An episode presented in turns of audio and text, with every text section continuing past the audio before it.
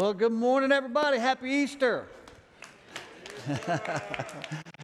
Hey, my name's Scott, and I'm the lead pastor here at The Bridge. I'm so glad you guys are here to experience Easter with us today. It's going to be a lot of fun.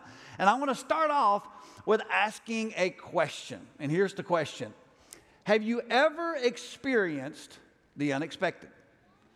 Have you ever had one of those experiences in life where you kind of sit back and go, I never saw it coming? I mean, whatever whatever happened, I mean, you just didn't see it coming. And um, a few years back, my family and I, we had the opportunity to go to Hawaii. I'd never been. You know, I grew up in Alabama, and so, you know, Hawaii is like a ways away, both physically and mentally and emotionally, right? We're never going to, and financially, we're never going to get there. But we got to go.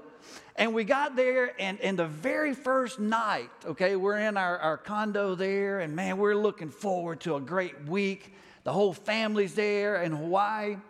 And about three forty-five in the morning, the, the phone in the condo starts ringing. I mean, it's like scaring the daylights out of you, right? And, and I'm like, what, what's happening? What's happening? And my wife, Trina, answered the phone, and she said, it's Stuart, my brother-in-law. Stuart, why is he calling me? You know, at three forty-five in the morning, I was forgetting the time change, you know. Uh, and so he's like, why, why? So I get on the phone. Stuart says these words, Scott, this is Stuart, I don't want you to panic, but there is a tsunami about to hit Hawaii. You need to move to higher ground.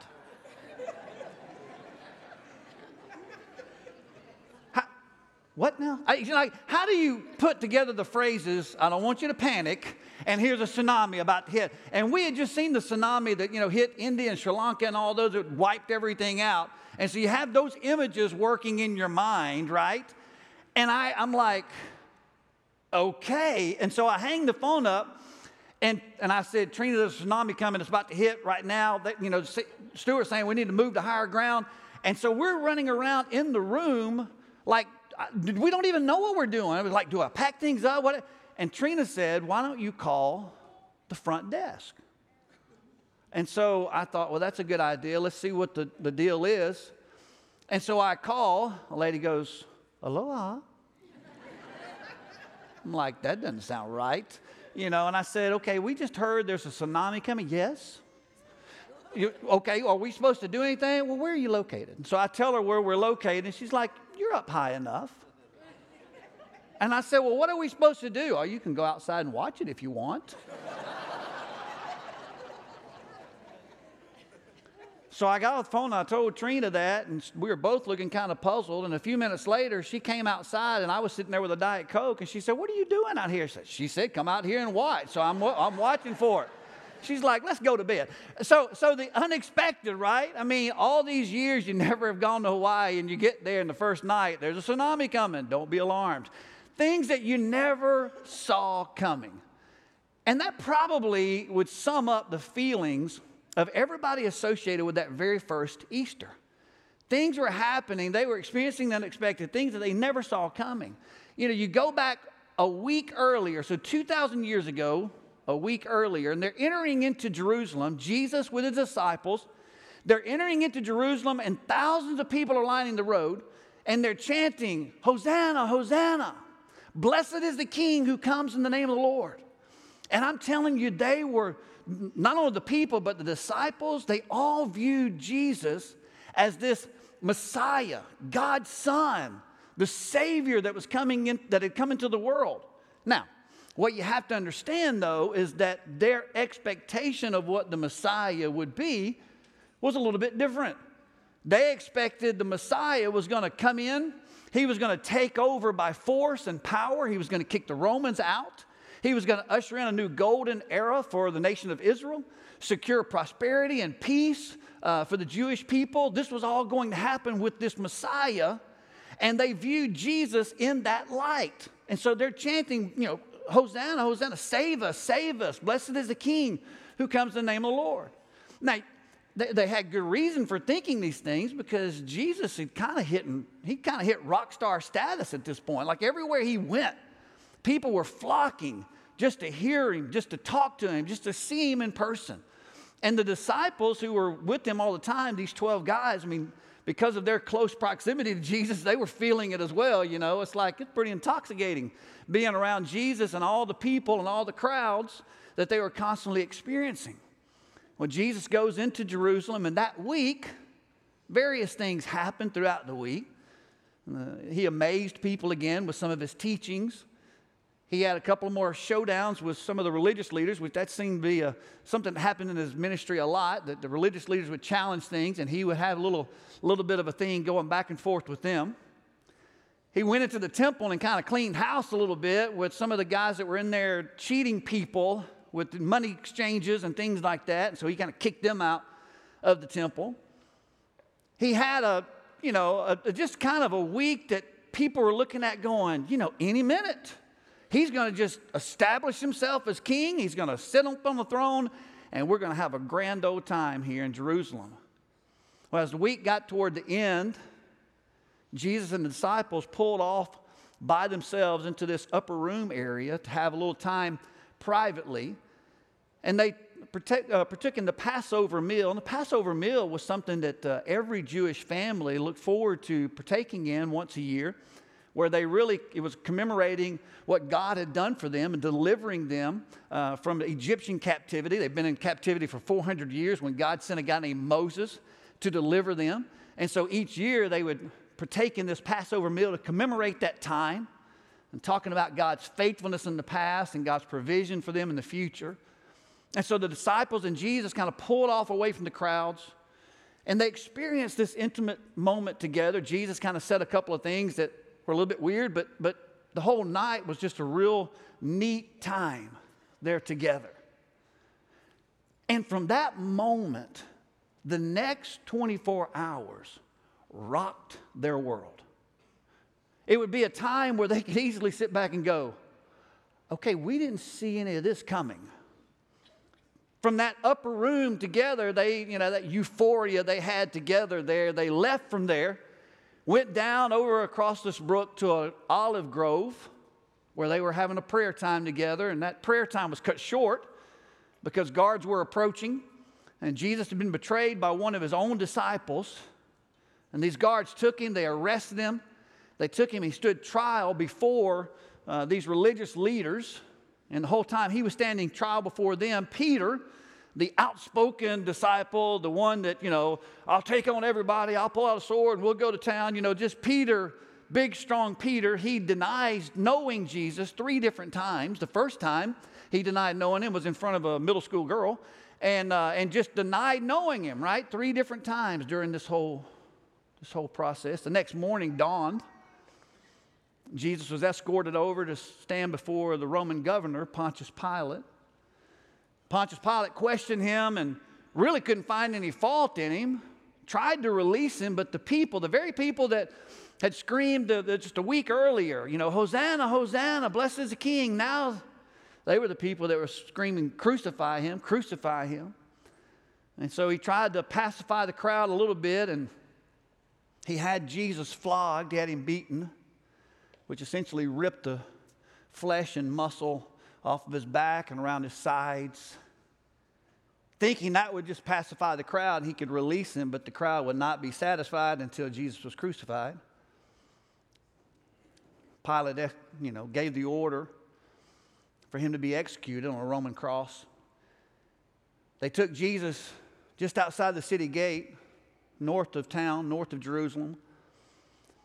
And there he was crucified on a Roman cross between two criminals. The disciples stood there, all of this transpiring within about a twenty-four hour period, just watching in, in, in disbelief of what had happened in the last few hours. Because the Sabbath was approaching later that evening, a couple of men, Joseph of Arimathea and a guy named Nicodemus, they went to Pilate and said, can we have permission to take Jesus' body uh, off of the cross and place him in a tomb? And he gave, gave them permission to do that. They had to do it quickly because, again, Sabbath was coming. So they just took him off the cross and they placed him in a tomb. They didn't really have a lot of time to prepare the body. They figured they would come back after the Sabbath and, and maybe do some of that. Rolled a big stone there in front of the entrance. And the day was done. And to say that the things that had happened were unexpected would probably be a colossal understatement. They were experiencing something that they could easily stand back and say, we never saw this coming. We never saw it coming. So the question is, what do you do when the unexpected happens? What do you do in your life when the unexpected happens? What do you do when a loved one dies suddenly? What do you do then? What do you do when your spouse walks out with very little warning? What do you do when you lose your job without cause? What do you do when you're diagnosed suddenly with a very serious illness? What do you do when the bank forecloses? What do you do when unexpected things happen to you in your life? You know, life is filled with those moments, right? Some of them more serious than others, but what do you do in those times? But man, life has thrown something at you, and you sit back and go, I never saw that coming. And now you're left with the pieces, and you don't know how to put them back together. I think that would describe what these guys were going through. The nightmare that they were experiencing, it would describe their feelings, and I'm, I'm sure they probably went through a roller coaster of, of emotions. I mean, coming from the earlier in the week where it's all high, you know, Jesus is in town, we're part of the entourage, raise the roof, you know, it's all these great things are going on. And now there's this feeling of fear, anxiety, hopelessness. Man, the spectrum. What do you do? And these guys, you know, I mean, they had full confidence in who Jesus was. They fully believed that he was the one who was going to be the next Messiah, be the one who issued, ushered in this time, this golden era. But now they're gone. We didn't see it coming. But the truth is, maybe they should have seen it coming. Because even before they went into Jerusalem, like a week earlier, Jesus pulls them off to the side, and he meets with these guys privately to let them know some things. And this is the way the Gospel of Matthew describes that little encounter. It says in Matthew chapter twenty that Jesus was going up to, and as Jesus was going up to Jerusalem, he took the twelve disciples aside privately and told them what was going to happen to him. Listen, he said, we're going up to Jerusalem where the Son of Man will be betrayed to the leading priests and the teachers of religious law. They will sentence him to die. They will hand him over to the Romans to be mocked, flogged with a whip, and crucified. But on the third day, he will be raised from the dead.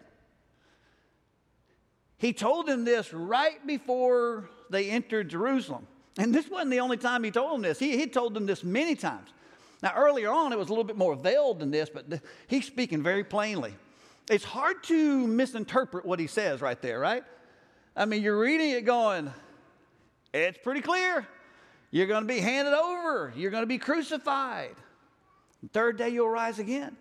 Almost to the point where we sit back today and we'd go, how did you guys not see this coming? Because he told you this over and over and over again. But they didn't see it. They didn't see it coming. And so Saturday breaks, dawn, the break of dawn on that Saturday when they just put him in the tomb the evening before. And I'm sure most of those guys, they probably woke up thinking, I wonder if this was just a nightmare of a dream that we had. And they soon would realize it was a nightmare, but it wasn't a dream. That it was real. And now they were left alone, and their teacher, their leader, was no longer there. They felt displaced. They felt deserted. They were each isolated in their own grief, wondering if we're going to be next, hiding in fear, wondering that. Some of them probably wondering or wishing they could be next just to get this over with. And see, here's what here, the good thing for us is that we have the perspective of time, right? I mean, we know what's coming because we, ha- we, we, we have the perspective of time. We can look and see all the events that transpired. They didn't know. they were living in what we'll call Easter Saturday. They didn't know anything about Easter Sunday. We, we stand back today and we have all this knowledge, and we, you know, we would look at them and say, hey, it's going to get better. It's going to get better, but they didn't know that. They were living in the middle of Easter Saturday. They, they were living in the middle. They were living between the pain and the peace. They were living between the heartache and the hope. They, they, they didn't know. They were in that in-between time. And so it, it makes me wonder, and you, you have to ask yourself the question, how do I live on Easter Saturday? H- how do you live when you're in the in-between time, when, when you're in between the heartache and the peace that might come? How do you live in those moments? After the funeral, after the trial, after the loss. How do you live in those times when you don't really know when that next time is coming? You don't really know if there's an Easter Sunday coming.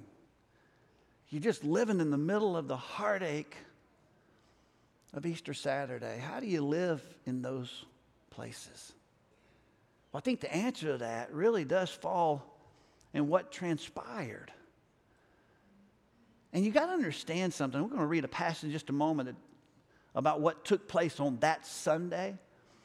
But you have to understand, I think this is really interesting. It's pretty telling, I think, that after Friday, after the crucifixion, there were zero believers. There were no Christ followers. Zero. There were no disciples. Uh, there were no, I mean, there were sympathizers, but there were nobody there that still believed. You can say, why? Why would that be? Because Jesus said too much during his ministry. See, see, the central theme of Jesus' ministry was not the stories he told, it was not the things he taught about. The central theme of the ministry of Jesus was Jesus. He kept focusing everybody's attention back to himself. He didn't say, you know, believe in these stories or believe in these teachings. He said, believe in me. He said, I am the resurrection and the life. Believe in me and you'll experience resurrection and life. Well, the resurrection and the life doesn't get arrested by the Romans. He said, I am the Son of God. When you see me, you've seen the Father. Well, the Son of God is not going to be killed by some foreign power. I am the Messiah, the one you've longed for, the one you've looked for for hundreds of years. That's me. I am the Messiah. Well, the Messiah is not going to be killed like some thug between two criminals. So see, all that they believed in was now dead. And when people die, they normally stay dead. And so there were no believers. That's why there was no, you know, when you read the accounts, and we'll see in just a moment, there was no one standing outside the tomb when Sunday dawned. There were no tents out there, people camping out. There were no fires, no vigils going on. There was nobody out there counting down backwards, you know, ten, nine, you know, cue the lights, here we go, seven, six, strike up the band, you ready? Here we go, four, three. There was nobody there because everything they believed in died. There was no one there saying, hey, let's keep the dream alive. Let's keep the teachings alive. No, it wasn't about the dream, it wasn't about the teachings. It was about him. And he was dead. And this is the way John describes what took place on that Sunday morning. John chapter twenty, it says, early on Sunday morning, while it was still dark, Mary Magdalene came to the tomb and found that the stone had been rolled away from the entrance. Now, just an interesting little tidbit of information. In this particular day and age, ladies in the society had no standing, had zero influence. No woman could even testify in a court of law because their testimony was not valid. They had no rights. They had no standing, okay? So the only reason you would ever put this in the scripture, if you were trying to write something to try to, you know, make a good story and, you know, try to make it believable or whatever, you know, and we'll jazz this up a little bit. You're going to have men showing up and being the first ones there. But the Gospels show that the ladies were the first ones there. The only reason you put that in there is because it was true. There'd be no other reason to put that in there. You don't help yourself by putting in there that ladies were the first ones there. So you have to go with the validity of what's being written here. It says she showed up and the stone was rolled away. She ran and found Simon Peter and the other disciple, the one whom Jesus loves. That's John. John's referring to himself there. And she said, they have taken the Lord's body. We don't know who they are. They, they have taken. It's like when y'all talk about they said this, they said that, you do this, they, you know, whoever that they is. It's the same they. They, they've taken the Lord's body out of the tomb, and we don't know where they have put him. So she didn't show up there at the tomb, see the stone rolled away, and go running away. He's risen. It happened just as he said. He's been resurrected. No, she went away thinking the same things that all of us would be thinking.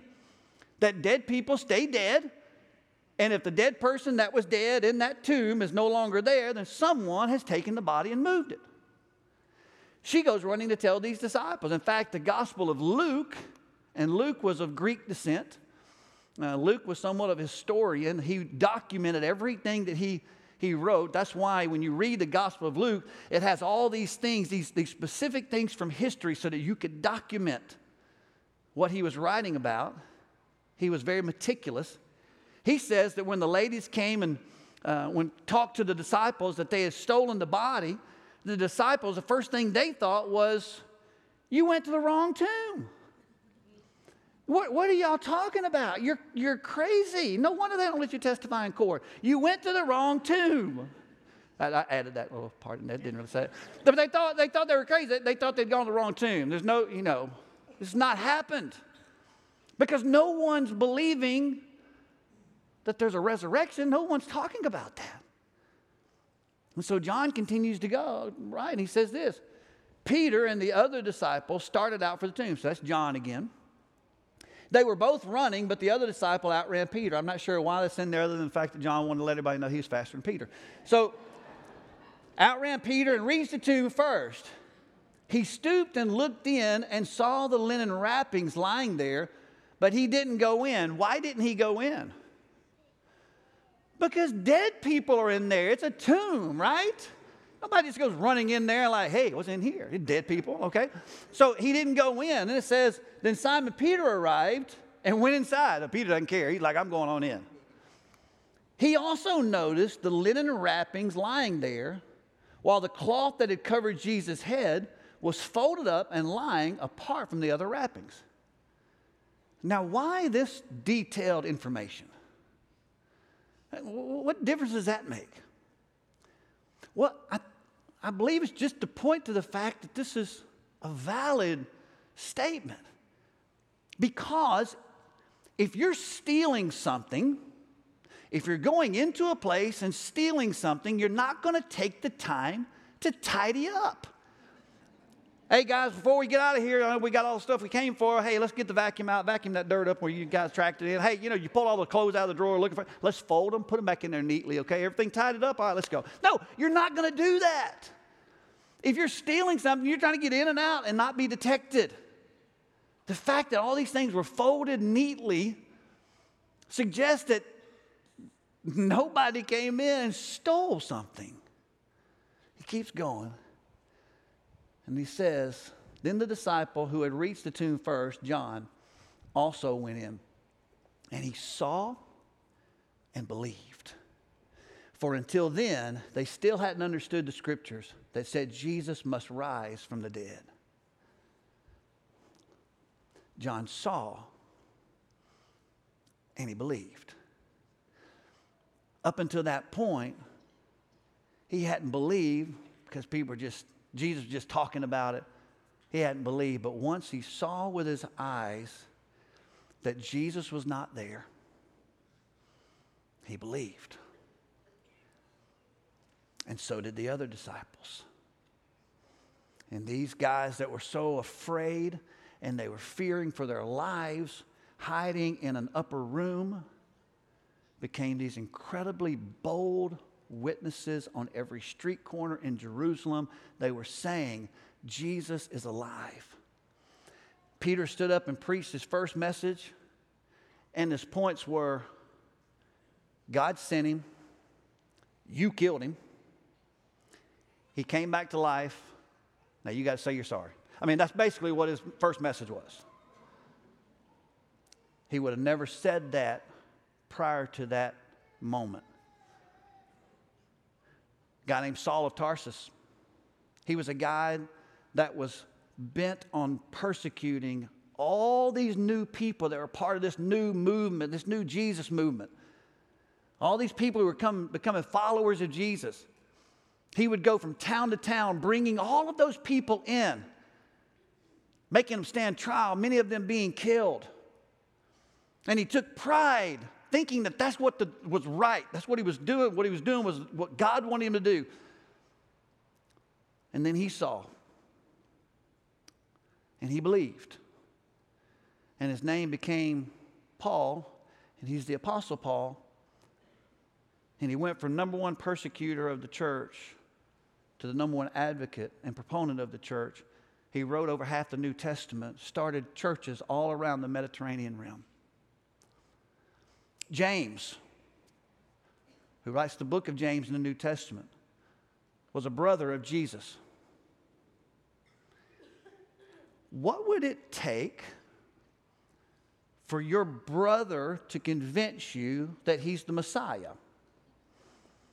If you've got siblings, if you've got a brother, what would it take for your brother, for you to look at your brother and go, you're, you're God's son, you're, you're the Messiah? I mean, it'd be more than a couple of card tricks, right? I mean, you've got to have something there that's going to convince you that he's the Messiah. Yet James, half-brother of Jesus, and also many other, in fact, the Gospels talk about at one particular time when Jesus was teaching somewhere that James and the other family members showed up.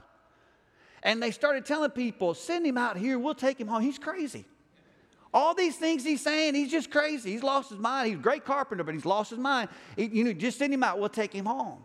Now, believing that Jesus is the Messiah, Savior, Lord. All of these things happening.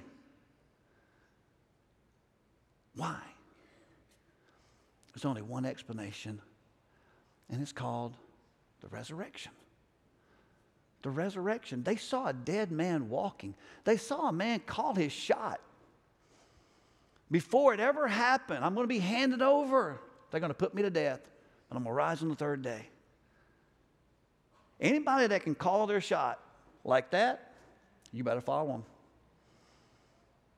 They saw a dead man walking. And it changed everything. It changed their lives. It changed the course of human history. It changed everything. And the fact that we sit here today, two thousand years later, talking about a Jewish carpenter who only had about three years of public ministry, who never traveled more than thirty miles away from his home, never wrote a single book, never had a speech recorded, and yet today, all around the world, there are people gathered singing in languages that you've never heard, living in places that you've never traveled to, and all of us proclaiming the same thing: Jesus is the risen Messiah. There's only one explanation. Only one explanation that's plausible. He rose from the grave. He's alive today. And if he's alive, and if he rose from the grave, the implications for our lives are so powerful. Nick Kalovich is a guy who's a part of the Bridge. I met Nick a few years back. And Nick is a guy that the first time he showed up, God did some things that he didn't expect. And from that point forward, he continued to experience the unexpected with God. And I wanted you to hear his story. Check this out. The biggest obstacle was really getting my mind around it. It started when I was young, going to Catholic school, uh, and then transitioning through life and it just not making sense to me. Um, plus my family in different religions. Uh, mother was Hindu, sister Buddhist, my, fa my brother was a Mormon turned Pentecostal, and uh, my dad was Roman Catholic. Um, a lot of the things that I heard as I grew up, uh, when I became like eighteen, nineteen, it just didn't make sense, the stuff that I was learning. It, There was no way that that could be real, and it was hard to get my mind around it, something that I couldn't justify with science.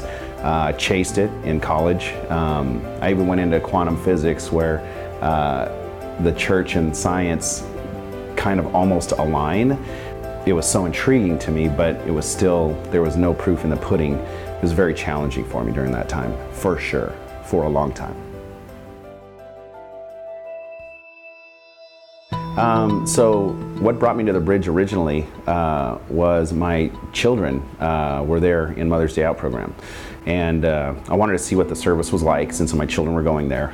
It was really cool. It was Jake the Snake um, was the first uh, series that was running there. I thought it was fabulous. Um, one, I had snakes when I was in college. Uh, had very large snakes that freak a lot of people out, and the guys had this big, huge Burmese python uh, there. Um, the, the best part about it was um, the message. It was perfect, uh, and it hit right at home. It was almost like I had a conversation, and it was a moment of realization. There was a transition, and I remember the moment it happened. Uh, Marshall walked into my office and he goes, "Nick, uh, you know, faith is very strange, but it's a lot like a chair that you sit down into. You just have faith that that chair is going to work." Um, and that really was the science piece that I was looking for. Uh, and it impacted me big time.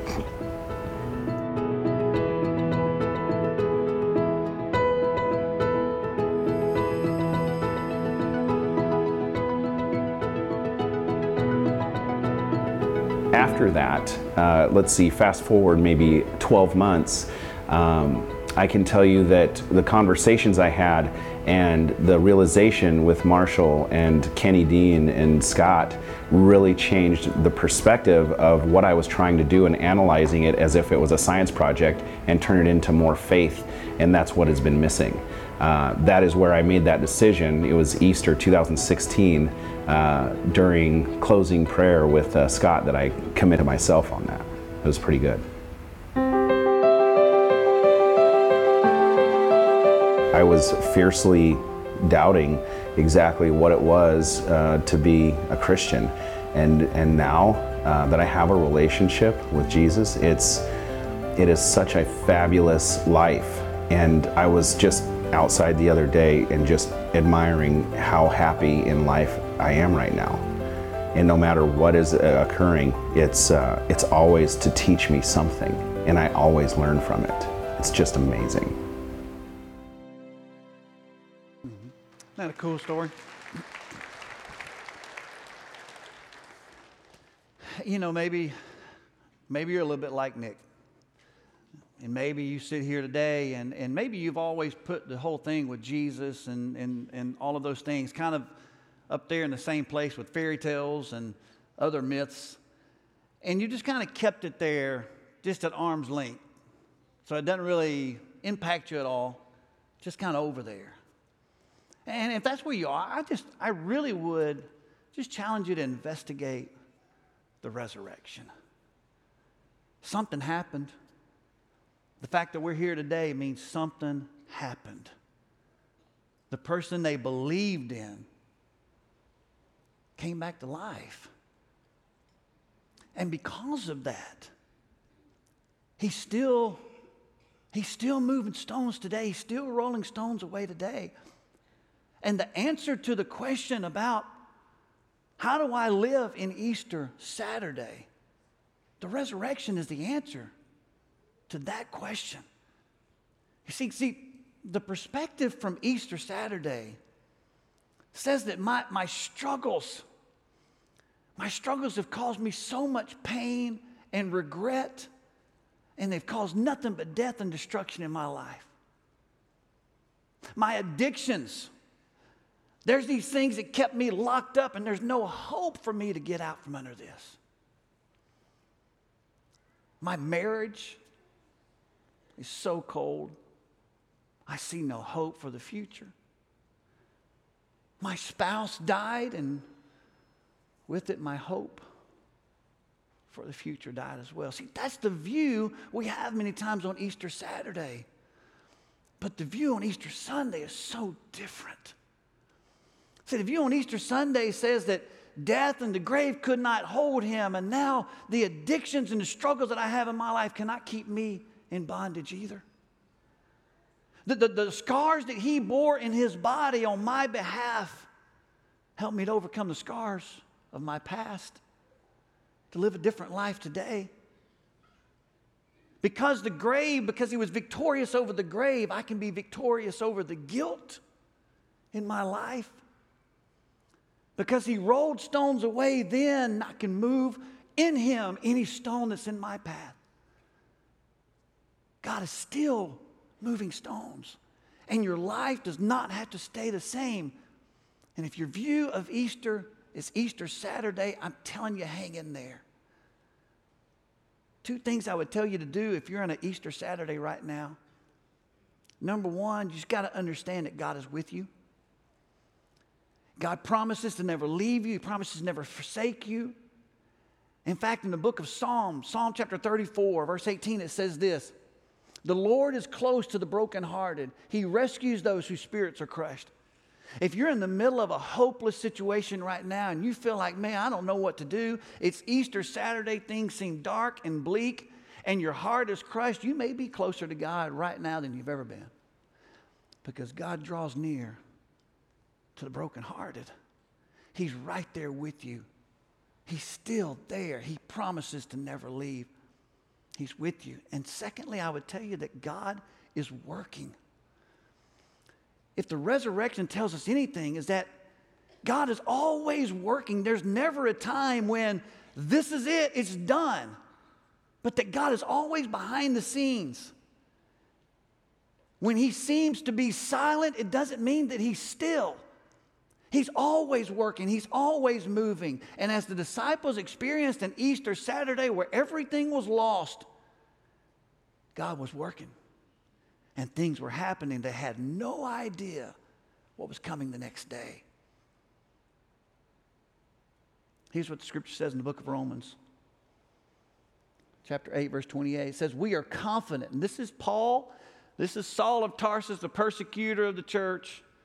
Now the Apostle Paul, and he writes, we are confident that God is able to orchestrate everything. That means he's working constantly. Orchestrate everything to work towards something good and beautiful when we love him and accept his invitation to live according to his plan. God, I trust you. I trust you. And I don't know what tomorrow brings. I don't know where the hope is coming, but I trust you, and I place all my hope in you, not the circumstances that surround me right now, because God is working. And the truth of Easter, if you could boil it down to one simple message, it's this: everything will be okay in the end, and if it's not okay, it's not the end. Everything you're traveling through, everything you're experiencing right now, I'm telling you, it's going to be okay in the end. If you're in the middle of it, just keep going, because God has not abandoned you. God is still moving stones. And if you're in the middle of an Easter Saturday, I'm telling you, Easter Sunday is right around the corner. Do not give up now. Stay the course. Hang with him. Know that God is still making things happen. He's still making things new. He's still bringing dead things back to life. And he's still causing people to experience the unexpected. Trust him. Easter Sunday is coming. Let me pray for us, okay?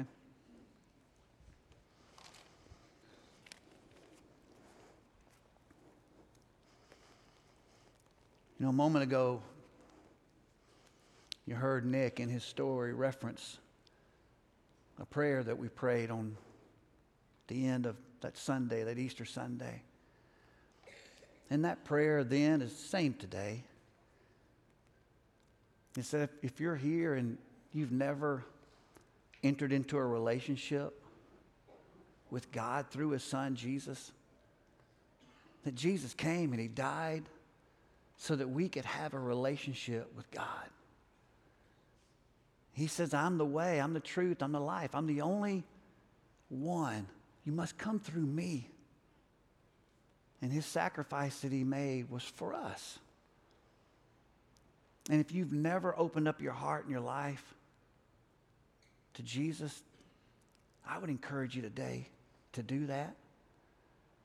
And if there's something that's going on inside of you right now that as I've been talking about this and it's saying inside of you, you need this, yes, what he's saying is right. If you, if you're experiencing any of those things, I'm just telling you, it's just God's Spirit working in your heart. And if that's where you are, I would just encourage you very simply to pray. And prayer is just our, our way to express faith to God. But just simply pray something like this. Jesus, I know that you died, not just for the world, but for me. And I know you were raised to life on the third day. And I pray that you would be my Savior. Today, I invite you into my life to take control. Help me to live for you. Help me to experience Easter Sunday the real way. Thank you for saving me.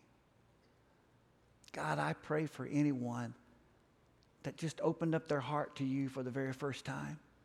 I pray that in this moment they would, in a very real and tangible way, know that their life has changed, that you've brought a new beginning to their heart.